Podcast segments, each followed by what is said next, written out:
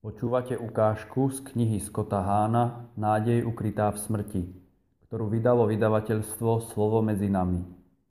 Knihu môžete objednať v našom e-shope w w w bodka slovo medzi nami bodka s k.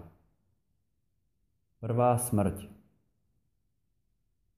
Keď chápeme rozdiel medzi životom bios a životom zoe, slová Boha adresované Adamovi a Eve v knihe Genesis nám začínajú dávať lepší zmysel.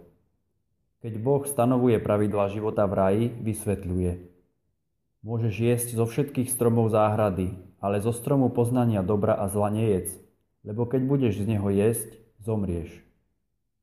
V hebrejskej pôvodine je slovu zomrieš daný ešte väčší dôraz. Doslovný preklad tohto výrazu je zomrieš smrťou. Boh tu hovorí vážne, smrteľne vážne. No Adam a Eva hneď v ďalšej kapitole bez najmenšieho zaváhania jedia z ovocia, pred ktorým ich Boh varoval. A nič sa nestane.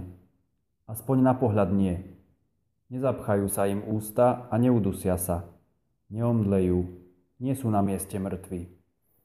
No keď si človek uvedomí, že sú dva druhy života, bios a zoe, zároveň prichádza na to, že existujú aj dva druhy smrti. Telesná a duchovná smrť. Adam a Eva v ten deň v raji nezomreli telesnou smrťou, no zomreli duchovne.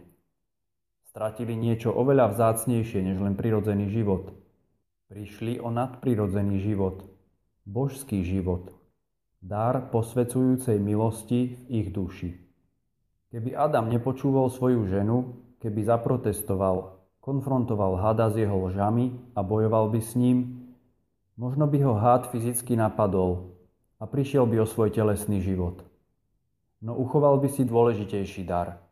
Stále by mal posvedzujúcu milosť, dar Božieho synovstva. Mal by zoe. Adam však nebojoval a pre toto jeho zlyhanie prišla na zem smrť. Najskôr priniesla duchovnú smrť, ktorá nepripravila o posvedzujúcu milosť len jeho samého a jeho nevestu, ale aj všetkých ich potomkov, celý ľudský rod. To je dedičný hriech. Nie je to niečo, čo spáchame. Je to niečo, čo nám chýba. Je to ľudská prirodzenosť ukrátená o Boží život. A každý človek, ktorý sa kedy narodil, zdedil od prvých rodičov túto ukrátenú prirodzenosť. Rodíme sa telesne živí, no duchovne mŕtvi. Po prvej smrti prišla druhá smrť. Po tom, čo Adamov hriech vniesol do sveta smrť duchovnú, vniesol do neho aj smrť telesnú. Nie hneď, ale časom. Hovorí o tom Pavol v liste Rimanom. Preto ako skrze jedného človeka vstúpil do tohto sveta hriech a skrze hriech smrť, tak aj smrť prešla na všetkých ľudí, lebo všetci zhrešili. Môže sa nám zdať, že by to malo byť skôr obrátenie, že hriech by sa mal šíriť smrťou, nie smrť hriechom. No ak dedičný hriech znamená stratu božského života, ak sa ľudia rodia o tento život ukrátený, nie však úplne skazený, pri narodení im chýba život, ktorý by mali mať. Božsky povedané, rodíme sa mŕtvi. Duchovná smrť sa teda šíri na všetkých Adamových potomkov, ktorí dostávajú pri narodení prirodzený, no nie Boží život. A keď títo duchovne mŕtvi páchajú vlastné hriechy, šíri sa aj telesná smrť. Z našej ukrátenej ľudskej prirodzenosti plinie ukrátený život. Život, ktorý nie je taký, aký by mal byť, prirodzene aj nadprirodzene, telesne aj duchovne. Telesná smrť, ktorú ľudstvo prežíva ako dôsledok hriechu, sa stáva akousi antisviatosťou, viditeľným znamením neviditeľného stavu ukrátenosti duchovne mŕtvej duše. Živé mŕtvoly. Žiaľ, od Adama a Evy sme nezdedili len túto ukrátenú ľudskú prirodzenosť.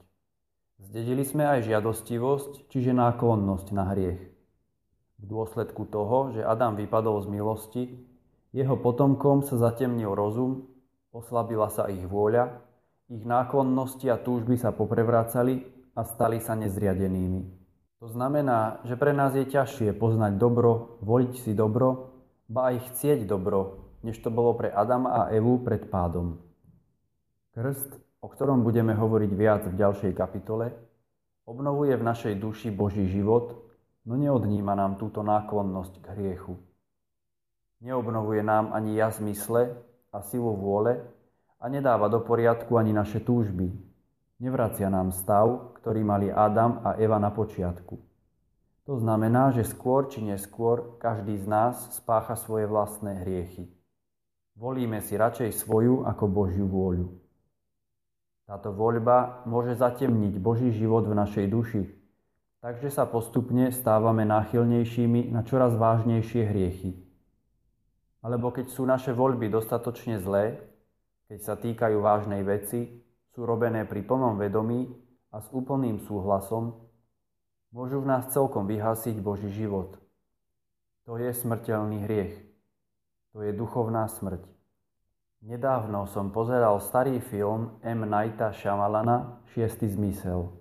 Zapôsobila na mňa scéna, keď malý Koul prezrádza svojmu psychiatrovi Malcolmovi, že nielenže vidí mŕtvych ľudí, ale čo je ešte dôležitejšie, tí mŕtvi nevedia, že sú mŕtvi. Vidia, čo chcú vidieť. Počujú, čo chcú počuť. Ignorujú skutočnosť svojej vlastnej smrti, aj keď im hľadí priamo do tváre.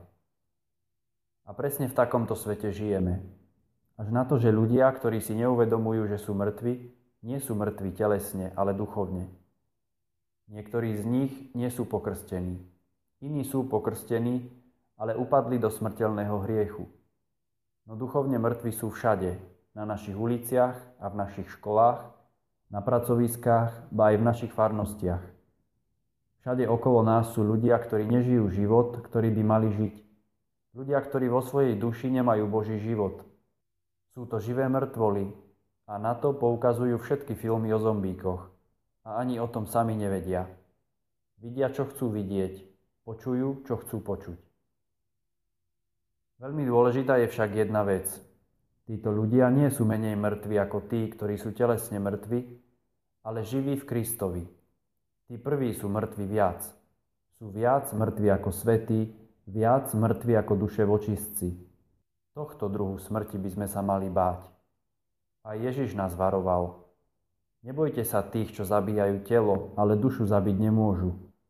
Skôr sa bojte toho, ktorý môže i dušu, i telo zahubiť v pekle. Svätý Julian Stoleda, biskup zo šestnásteho storočia, postrehol, že napriek tomuto varovaniu naň väčšina z nás nedbá. Každý sa bojí smrti tela, no len málo kto sa bojí smrti duše. Všetci sú ustarostení príchodom smrti tela, ktorá skôr či neskôr aj tak musí prísť. A preto to sa umárajú. Ľudstvo predurčené zomrieť, zápasí a snaží sa vyhnúť smrti, no hoci je zároveň predurčené na večný život, nesnaží sa vyhnúť hriechu. A ak sa aj snažia vyhnúť sa smrti, lopotia sa nadarmo. Smrti sa nevyhnú, len ju zakúsia neskôr. Keby sa radšej snažili vyhýbať sa hriechu, potom by ich námahy raz prestali a oni by žili večne. O, kiež by sme všetkých ľudí vrátane samých seba podnietili k tomu, aby milovali večný život tak, ako milujú život, ktorý sa pomíňa. Takže sa snažíme vyhnúť smrti, ktorej sa vyhnúť nedá. No nesnažíme sa vyhnúť smrti, ktorej sa vyhnúť dá. Nevieme pochopiť to, čo chápal svätý Pavol, keď povedal, že pre ňoho žiť je Kristus a zomrieť zisk. Pre dušu naplnenú Božím životom je smrť tela začiatkom skutočného života, života, pre ktorý sme boli stvorení. Smrť pre dušu v stave hriechu, hriechu, ktorý duša nikdy neoľutovala, je ukončením všetkého, po čom sme vždy túžili. Tvorcovia seriálov a filmov o zombíkoch veľa vecí o živote a smrti nechápu správne, no mnohé áno.